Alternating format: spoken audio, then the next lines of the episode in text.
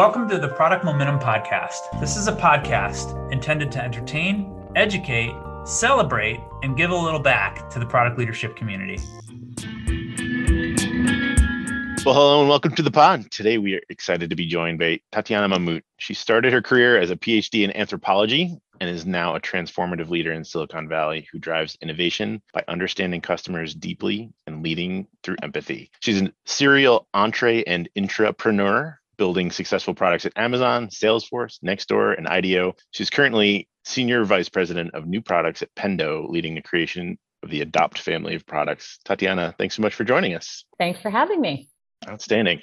Well, jumping right in, you've talked a lot over the years about humans shaping software for humans, building teams of humans, and putting all of these puzzle pieces together. And a lot of that is shaped by product leadership and the position that the product leader faces within teams. So, just to get a center on your take on this role of product leader, how do you structure teams as an up and coming product leader in an organization? What kind of processes do you look for in shaping that role within an organization?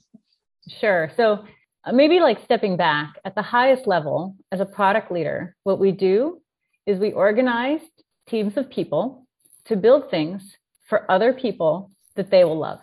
So these are fundamentally human problems. And both of those things have to come together.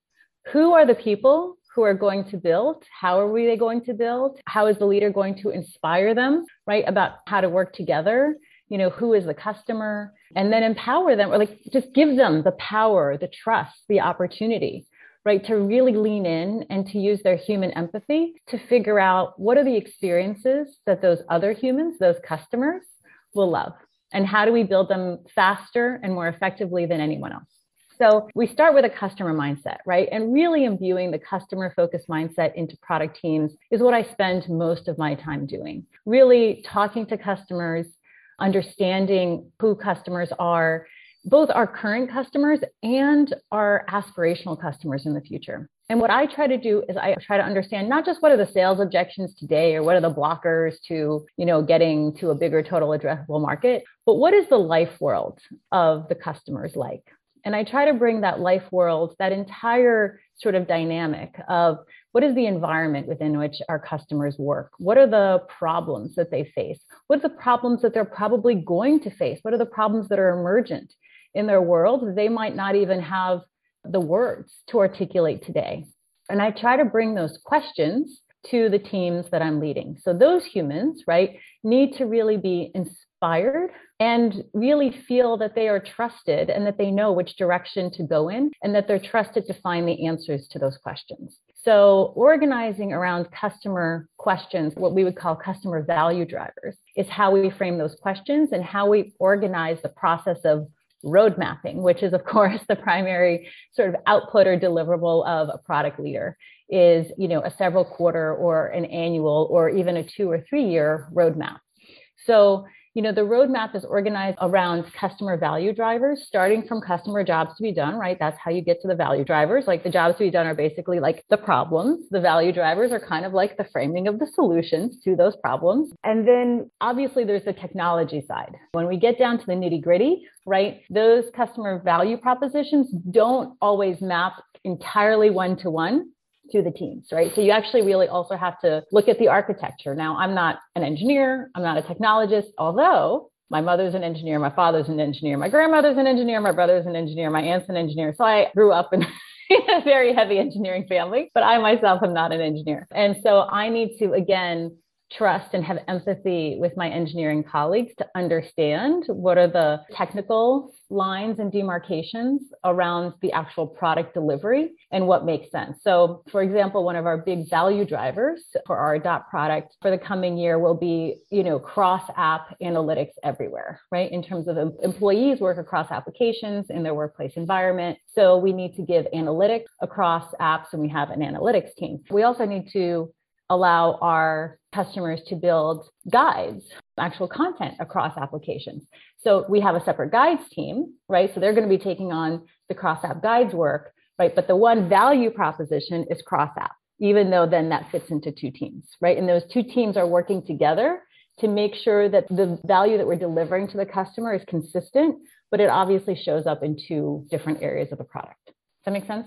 Yeah, so there's a lot to unpack there. I've heard you use the visual metaphor of the big rocks, little rocks, and sand trying to fit into a jar. You can't fit all the material that you're trying to pack into the jar if you put the sand and the gravel in first and the big rocks in second. The big rocks have to go in first. So the big rocks for the product leader are getting that real dialed in concept of the operations addressed to the market and sometimes there's not always a one-to-one fit but also getting the strategy that you know adopt an alignment to the cross functional or cross app analytics in your case dialed into the roadmap and so there's this sort of horizontal play of getting the team and the, the engineers addressed to the market but also the vertical play of getting the strategy addressed to the tactics that primary output of the roadmap, as you put it. And I think that kind of spectrum is challenging. That is the job, really. The product leader is influencing without authority across all these domains, and it's not a small task. Those big rocks of strategy and tactics,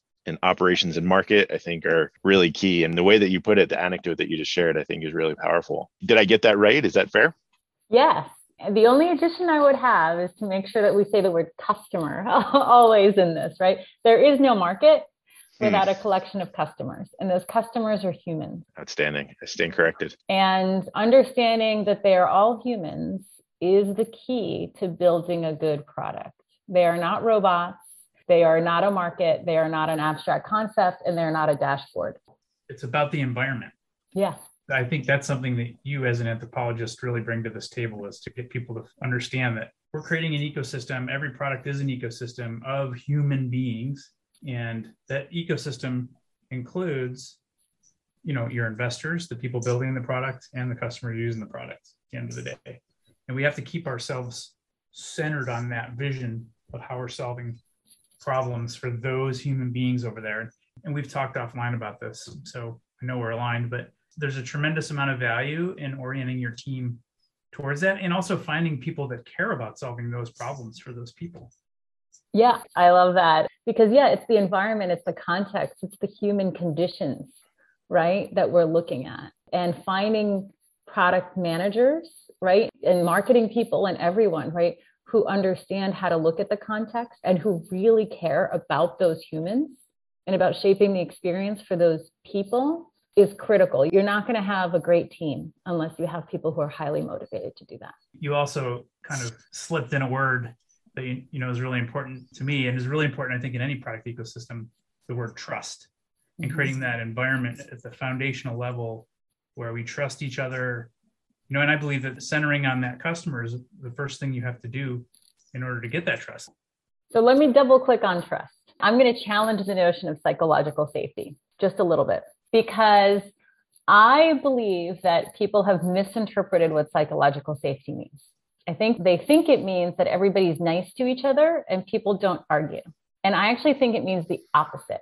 I think the way to create psychological safety is for people to feel really safe arguing and arguing against the highest paid person in the room. And the way that I try to do that is I argue with people, I encourage other people to argue with me. And there's always a product manager or two, like a junior product manager or two, who's more than willing to take the bait with me and argue publicly. And then I reward those people for arguing with me publicly. You know, and I very often publicly will say, like, hey, you know, this junior product manager really changed my mind on this. And it's like really meaningful and I really appreciate it. And that's what I think psychological safety means. It means that we break down the status hierarchy and that people feel free to argue with each other. I would agree. I mean, remember producing something that doesn't exist yet. Right. So the value is in finding the cognitive dissonance that lives in people's minds and working it through. Exactly. You're not always going to agree, but you'll at least come out with something to experiment with to determine who's right and who's wrong, right? And there are tense, there's going to be tense moments. There are going to be people who feel like their opinion isn't heard, right? There's going to be all of those things when there's a public argument, right? If you read the Socratic dialogues, right, there are people who get thrown down by Socrates, right? And I'm, I'm sorry to bring up, well, I'm not sorry to bring up philosophy, but like that is how we get to better ideas, And it's the freedom to argue, argue wholeheartedly, and know that even if you don't win, like take your ego out of the equation because we're all trying to get to a better solution and arguing for the right reasons should be rewarded. I'm reminded of a, another visual metaphor that you've used. I've watched several of your talks over the past couple of years about leading through tumultuous times and found them all inspirational. One of the metaphors that you've used is this idea of a ship at sea, and the engineers are telling you the engine is maxed out, don't crank it. The lookout says there's pirates to our starboard, we have to crank the engine. The admiral is saying we have to get to our north so we can get back on time to get resupplied. The aerographer is saying we need to go into the course of the pirates because there's a storm coming. And all of these trusted sources are all correct in their isolated domains of expertise. That's right. But they don't always have the context that the product leader has to stretch the metaphor to its breaking point. They don't always have that context of knowing what the overall mission is. If you have a ship at sea, you know that having a healthy discourse about what your options are in that situation, it is literal life and death, but it could be the proverbial life and death of the product. If you don't have that discourse, then you're going to risk not fleshing out that experimental mindset, not finding what those breakdowns are going to be before you get to the humans in the market, getting to the point of being able to say, this is right, this is wrong, this is going to work, this is going to fail, and knowing that it's happening in an actually safe space before it's thrown on the rocks. Yeah. So this is what I talk about, like why it's hard to be a product leader right? On the surface, it seems very easy to be a product leader. And the reason why it seems very easy to be a product leader is because if you're coming from any aspect of partial knowledge, you know exactly what to do, right?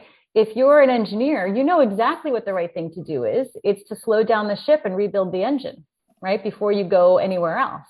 If you're in the weather station, you know exactly what the right thing to do is. It's to tack the ship, crank up the engines, and move away from the storm, right? If you're in the lookout station, you know exactly what the right decision is. It's to crank the engines the other way and run away from the pirates because the pirates are moving really, really quickly, right? So the problem of being the product leader is the fact that everybody else knows what the right decision is based on partial knowledge. And you are the one who has to negotiate through all of those opinions that are correct based on that partial knowledge I mean, usually it's just making a call and then aligning everybody as to why that's the right call. And if they're not aligned, that's okay. you know, like it's like having the courage, right, and the fortitude to not be a people pleaser and to understand that this is the condition. Like there's not something wrong with you if the engineers are mad because they know what the right decision is and you didn't make the right decision. Like the proof is in the pudding, right? It's like, well, here was the decision and here were the outcomes like you can't do the counterfactual of what would have the outcomes been if we haven't made that decision. But at the end of the day, I think people want to be on a winning team. And if you're getting to good outcomes, they will feel okay. Right. So succinct. And you know you're on a winning team if you're obsessed with customer centric outcomes, which is the segue I was looking for. If we're obsessed with this, if we're focused on this, then the outcomes are going to speak for themselves. So I think that's really what the bulk of your product body of work has has been focused on and i'm curious to hear a bit about where you see that going forward in 2020 2021 we're kind of unique years. Where do you see us going forward in the product community in 2022 what's different now? So what i'm really excited about is the fact that we're starting to talk about product led everything right? And you know to me product led doesn't mean that product managers lead and everybody else follows organizationally it doesn't mean that everything becomes a digital solution necessarily.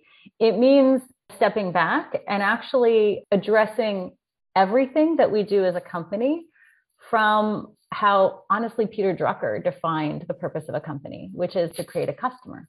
How do you create a customer?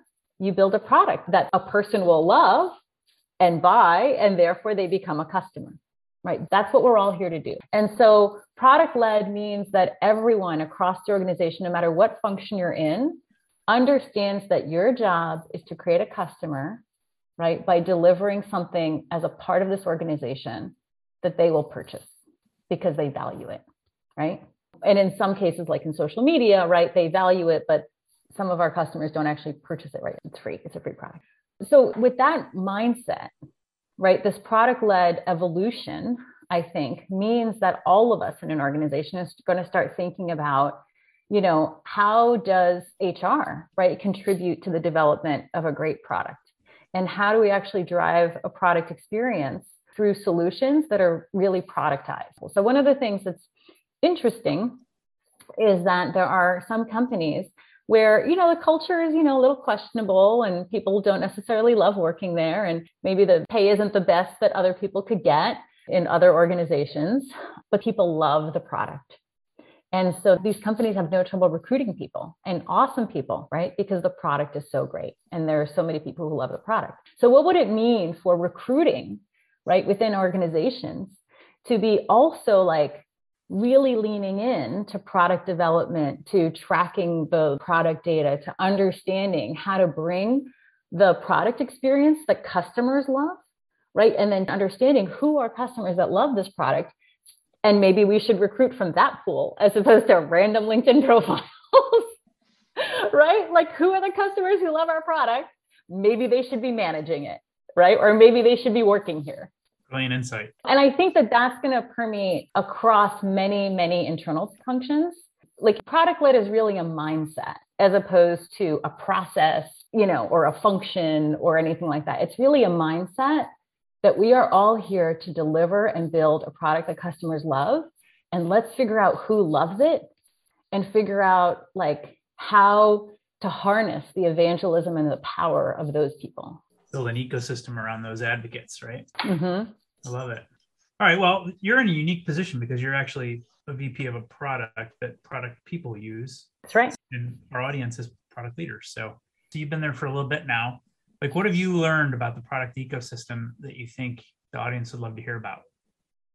So it's precisely that, right? It's that product data is not just relevant to product people or to mm-hmm. engineers who are trying to fix bugs, right? It's actually relevant to everyone in an organization. Because again like you're in finance or you're in recruiting or you know you're in infosec right? If you don't understand like what are the experiences that we're building for the end customer how do you create engagement on your teams right? How do you actually drive the right behaviors? How do you actually trust people to make the right decisions if they don't understand what the product is doing right? And how customers are engaging with the product today and how that evolution is happening. So it's really empowering everyone to have both the qualitative and the quantitative data and understanding of who are we building for? What do we exist to do? If our company went away, would anybody care? right? Doesn't every employee need to know the answer to that question? How many people? How much would they care? And would it really impact their lives?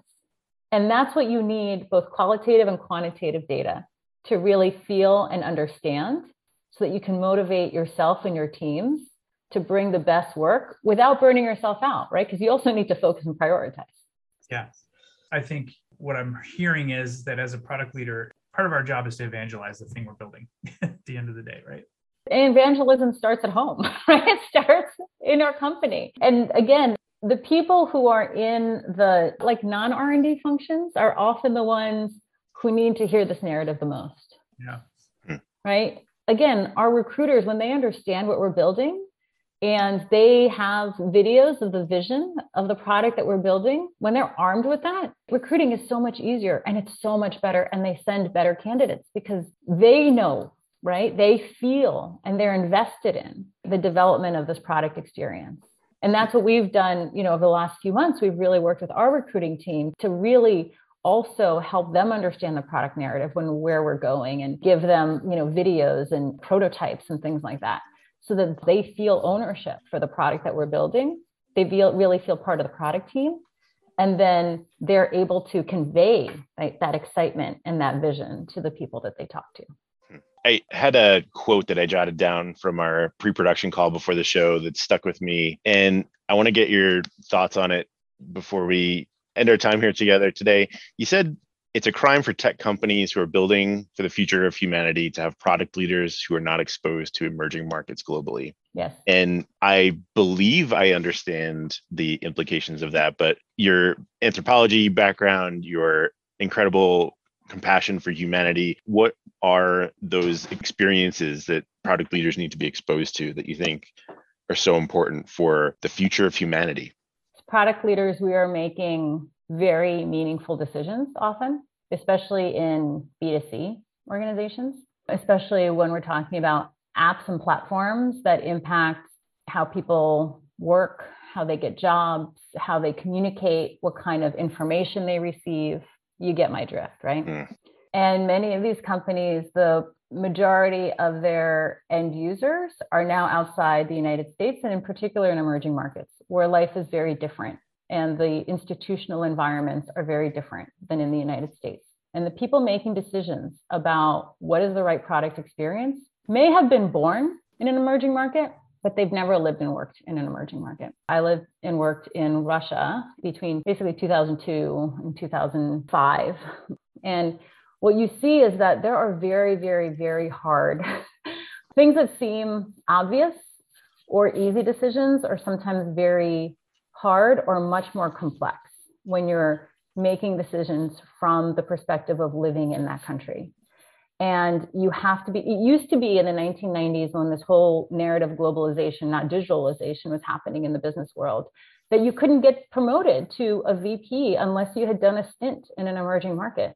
And I think that's right because you can't understand it if you're looking at dashboards, right? People are not numbers. Human experience cannot be encapsulated in a dashboard or in a PowerPoint presentation. You need to be there, you need to live in the environment, in the community, and you need to really start to feel that the texture of life and that the institutional context is really different.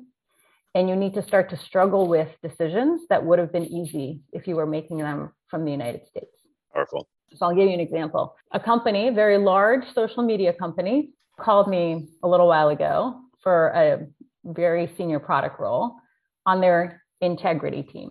And if you're not watching this, I just put that in quotes. And I was like, I don't believe your company actually cares about integrity. And he said, No, let me assure you we do, because just this morning we had a three hour meeting about whether we should allow political advertising during the Ethiopian election. This was several years ago. And I was like, oh, who in the meeting has actually lived in Ethiopian villages? And he said, well, that's not important. We had a deep three hour meeting with experts.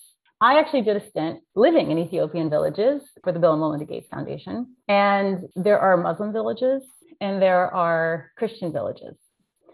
And they're very different. The cultures are very different. It's kind of a powder keg, right? And I said, if you actually had me in the meeting, because I've actually had that experience, I actually know what the context is, you wouldn't need a three hour meeting. I would say, like, the the money that we could potentially get from the Ethiopian election is small potatoes to our company. The risk of creating a genocide, like, why would we want to take that risk? Hmm. And you need somebody who has lived and worked on the ground in an emerging market to even understand that context. Yeah. It's a powerful example. Thank you for sharing that. Yeah. So, and I think it is a crime. I think it's a crime for companies like Facebook, like Uber, like Twitter, right, that have very large numbers of customers outside of the United States and outside of developed markets to have product leaders who are making critical, life critical decisions, political critical decisions, economic critical decisions, who have never lived and worked in those contexts it's sobering. The reality is we've got technology now that's just so powerful. We haven't thought through all of these permutations and the ways in which it's being used. We just haven't had the time to do that and study it. And it's dangerous and scary. So thank you for sharing that stuff. If I could sort of close up with one question we always ask How do you define innovation? I define innovation as sensing what are the questions that people have that are not yet being answered, right? And answering them. So it's a lot about feeling, it's a lot about taking in and synthesizing information. You can't get to innovation through analysis. You have to get to innovation through synthesis. And synthesis is kind of like people often say intuition. There's two definitions of intuition. One is like a personal opinion out of nowhere. I think this, right? I believe this. And then there's synthesis, right? I'm seeing signals. I'm sensing world is going here. I, I'm hearing, right? That the emergent questions that people are struggling with are things like this, and then synthesizing that into a potential solution, and then knowing how to get from the idea to delivery. Love that. Great answer. Last question before we let you go. What is a book that you think every product leader should have on their shelf? Well, two things. I just reread last night Plato's Allegory of the Cave. And I see Sean nodding his head. I think that is something every human being should read. Absolutely. And then there are two books that I would really recommend Peter Singer's How Are We to Live and Bertrand Russell's The Conquest of Happiness. Both of them are about how to live an ethical life. And the reason I think that these are the most important texts for a product leader to read is because we need to do our work ethically.